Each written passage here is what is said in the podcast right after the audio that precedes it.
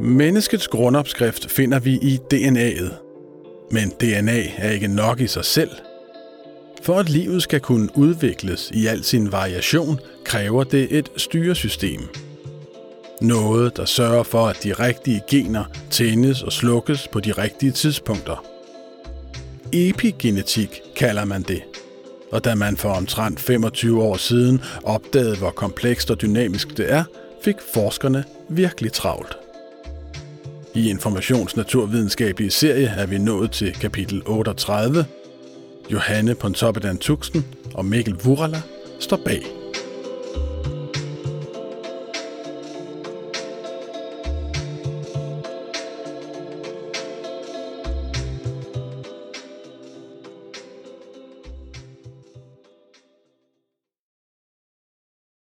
Der er varmt og fugtigt og mørkt, og pludselig sker det her.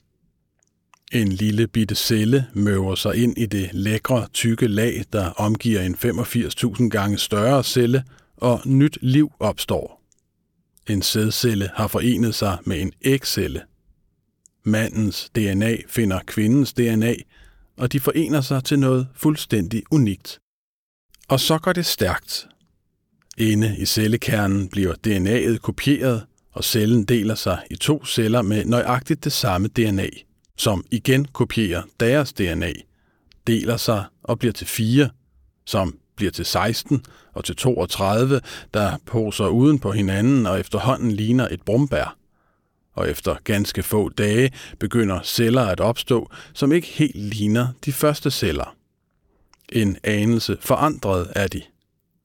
Miljøet inde i dem er ikke helt som det, der var i den første celle, og som dagene går, og cellerne bliver til tusinder og millioner, opstår voldsomt forskellige typer celler. Nogle ligner tråde og sørger for at sende nervesignaler rundt i den spæde krop. Andre celler er formet som stave og sidder i øjet. Andre igen bliver til de kortlivede hudceller, eller til blodrensende leverceller, eller til knogler eller til hår, og tilsammen danner de 220 forskellige typer celler til sidst et lille menneske. Men alle cellerne har én ting til fælles. De indeholder præcis det samme DNA. Og alligevel er de endt med at blive så vanvittigt forskellige. For selvom DNA er blevet kaldt livets molekyle, og selvom det er grundbogen til mennesket, og her vores gener sidder, så er DNA ikke nok i sig selv – for at vi ikke ender som en stor klump helt ens celler, kræver det, at noget andet overtager styringen. En kontrolmekanisme, som tænder og slukker for forskellige gener og får cellerne til at specialisere sig. Epigenetik kalder vi styresystemet, og det er fuldstændig essentielt. Ikke bare for, at vi bliver udviklet fra foster til menneske, men også for vores overlevelse. Midt under 2. verdenskrig gik en britisk videnskabsmand rundt og grublede. Ikke over gru og død, men over det absolut modsatte. Livets udvikling. For det var det, der interesserede Conrad Waddington. Mysteriet om den ene celle, og hvordan den bliver til en helt kompleks organisme. Der måtte være noget, tænkte han, der regulerede, at cellerne udvikler sig i helt bestemte retninger. Waddington forestillede sig, at man stod på toppen af et landskab, der skrånede let og som var fyldt med forhøjninger, dale og fordybninger, og kastede tusind marmorkugler ud. Hver af dem ville følge sin egen vej ned over landskabet, men på et tidspunkt ville kuglen blive fanget af en fordybning og fortsætte af den uden mulighed for pludselig at hoppe over til en anden fordybning og derved blive til en anden slags celle. Der måtte være et eller andet i cellens eget miljø, tænkte han, som bestemte over generne, og som gav cellen en form for hukommelse. Han kaldte det epigenetik. Det må siges at være tidligt, han kom på den idé. Det var lige omkring de år, man fandt ud af, at gener overhovedet holder til på DNA-molekylet, og først i begyndelsen af 1950'erne, at to unge forskere kunne afsløre DNA's struktur. Det var der også først næsten 20 år efter, at Waddington havde navngivet epigenetikken, at en af hans elever, Mary Lyon, kom på sporet af, hvordan den tager sig ud i praksis. Det er noget af en pakkeopgave, der foregår i hver eneste celle. DNA-molekylet er voldsomt langt, 2 meter i alt, og eftersom det skal kunne være inde i en cellekerne på ca. 10 mikrometer, bliver det viklet rundt om nogle proteiner, som hedder histoner, så det fylder mindst muligt uden at filtre sammen. DNA'et er opdelt i enheder, i lange separate strenge, som vi kalder kromosomer. Vi arver 23 kromosomer fra vores mor og 23 fra vores far, der sætter sig sammen i par og som findes i hver eneste af kroppens cellekerner. Men hvor de 22 kromosomer er parvis ens, kan det 23. par bestå af forskellige kromosomer. Det er det, som bestemmer, om du er en mand eller en kvinde. Er du mand, har du fået et X-kromosom fra din mor og et Y-kromosom fra din far, men er du kvinde, har du fået et X-kromosom fra både din mor og fra din far. Og det kan blive til noget forfærdeligt råd. På DNA'et sidder generne nemlig som bogstavkoder, der fortæller cellen, hvordan forskellige proteiner skal laves. Og proteiner er vigtige. Det er dem, som udfører langt de fleste opgaver i din krop, opbygger dine muskler, sørger for, at alt bliver transporteret rundt i blodet, er involveret i hjernens opbygning og er en forudsætning for dine tankeprocesser. I din krop har du mange hundredtusinder forskellige proteiner, men i hver enkelt celle er det vigtigt, at der netop er den rette mængde. Og eftersom kvinden har to X-kromosomer, vil hun potentielt få dobbelt op af de proteiner, som generne på X-kromosomet koder for. For at undgå det problem, har naturen fundet på en snedig manøvre, og det var den, Mary Lyon opdagede i begyndelsen af 1960'erne. Nemlig at cellen kan slukke for det ene X-kromosom, altså slukke det helt. Det bliver ikke slettet. Faktisk er generne på DNA-molekylet stadig intakte, men det bliver gjort tavst. Vi kalder det X-inaktivering. Her var altså et konkret eksempel på det, som Waddington havde forestillet sig i noget mere abstrakte baner, nemlig styresystemet i funktion. Og den mekanisme, skulle det vise sig, er ikke kun essentiel for, at vi er i live. Hvis det, der styrer den epigenetiske regulering, bliver ændret, kan det føre til stort set alle kendte sygdomme og død. Isabel Peña Rømer går gennem laboratoriet på Københavns Universitets Biomedicinske Center, BRIC, og åbner et skab. Her er mine leukemiceller, siger hun og ryster en lille flaske med noget, der ligner tranebærsaft. Med den anden hånd løfter hun en petriskål uden noget umiddelbart synligt indhold. Og her er mine hjerneceller, fortsætter hun.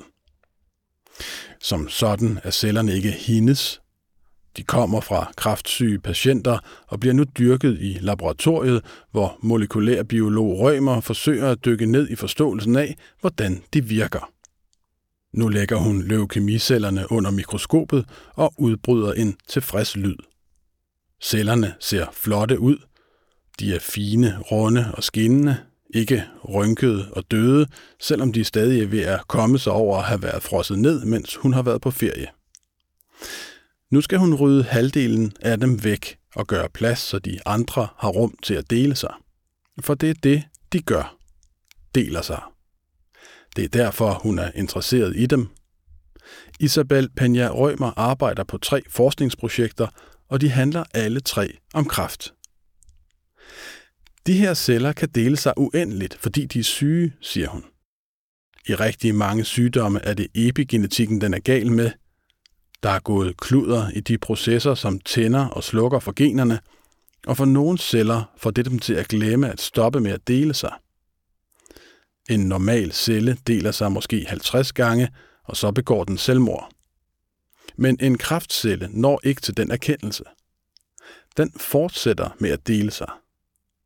Det kan have forskellige årsager for forskellige typer af kræft, men for nogle af dem handler det altså om, at epigenetikken ikke fungerer, som den skal. Hvis du nu tænker, at du så småt er ved at have fattet epigenetik, så tager du fejl. For vi skal længere ind. Vi skal helt ind i cellekernen og se på, hvad det egentlig er, som foregår der. Når der bliver tændt eller slukket for et gen, bliver der sat en lille kemisk forbindelse uden på DNA'et eller på histonerne, de proteiner, som DNA-molekylet er viklet omkring. Den kemiske forbindelse fungerer som et signal for nogle af cellens molekyler. Enten signalerer den stop, eller værsgo at aflæse. Og hvilke signaler, der er sat på hvilke gener, varierer alt efter hvilken celle vi taler om, og hvor i sin udvikling cellen er. Hele tiden bliver de små forbindelser sat på eller taget af, og det er sådan set sundt nok. Det er først, når der går kluder i det, at det kan føre til sygdom og død. Det er forskellige enzymer, der tænder og slukker for generne ved at sætte de små forbindelser på eller tage dem af igen. Men det er ikke længere siden end 1996, at det for første gang lykkedes forskere at finde og isolere et enzym, der gør netop det. Og så eksploderede forskningen i epigenetik. Siden da har man fundet flere og flere enzymer og proteiner, der spiller en rolle i forhold til at styre aflæsningen af DNA'et. Man forsker i behandlingsformer, der kan gå ind og tænde og slukke specifikke gener, og derved forhåbentlig kurere sygdomme. Man undersøger, om gener kan reprogrammeres, og så har man fundet ud af, at det ikke kun er sygdomme, der kan ændre på epigenetikken. At den måde, vi lever på, hvad vi spiser, hvilket miljø vi lever i, de hændelser, vi bliver udsat for, kan sætte sig på DNA'et og påvirke, hvilke gener, der er tændt og slukket, hvilke proteiner, der bliver lavet i vores kroppe, og i sidste ende, hvordan vi fungerer. Og når det er tilfældet, så ligger den næste tanke snublende nær.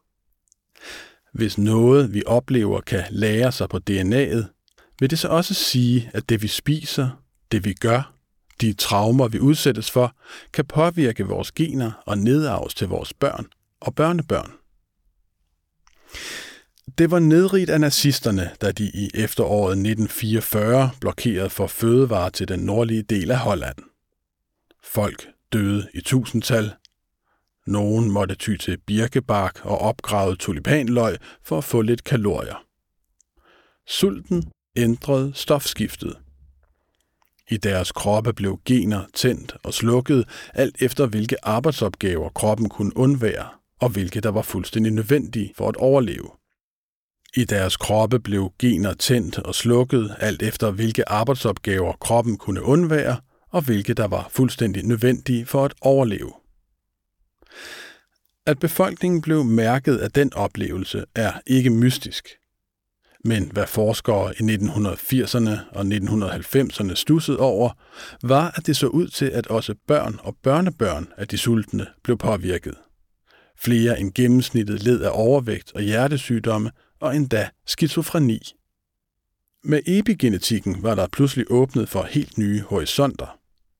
Hvis konsekvenserne af en hungersnød kan nedarves, vil det så også sige, at traumer efter voldtægt og tortur kan, at en usund livsstil kan, at miljøet kan påvirke nedarvningen i generationer. En del nyere studier tyder på, at ja, det kan det. Problemet er bare, at selvom forskningen i nedarvede traumer altid får store overskrifter i medierne, så bliver den mødt med større skepsis blandt en del videnskabelige fagfælder. Vi ved ikke, om de ændringer, man registrerede blandt de hollandske efterkommere, skyldtes epigenetik, eller om de er et resultat af at være vokset op med et sæt traumatiserede forældre. Hvad vi til gengæld ved er, at alle de epigenetiske mærker på forældrenes DNA bliver slettet i de allertidligste stadier af fosterudviklingen. Der findes dog enkelte forsøg med mus, der tyder på en vis epigenetisk nedarvning af pelsens farve. Resultater, som er spændende, men som vi ikke forstår helt til bunds. Hvad der derimod er sikkert, er, at epigenetikken er fuldstændigt grundlæggende for, at vi kan udvikle os fra en enkelt stamcelle og blive til hele komplekse organismer, der kan handle aktier på børsen og mase en mælkekarton flad, indtil den kastes i skraldespanden. Helt basalt er det jo vildt, siger Isabel Penja Rømer og trækker et par blå plastikhandsker på i laboratoriet på Brik, at en celle kan blive til et menneske med et hoved, to arme og to ben. Hun går ud i et baglokale og henter nogle små plastikbæger, gør klar til at lave sin forsøgsopstilling, for måske at komme lidt nærmere en forståelse af, hvad der sker inde i de kraftsyge celler. Det er jo mindblowing, siger hun. Epigenetiske processer styrer så meget, og vi forstår så lidt.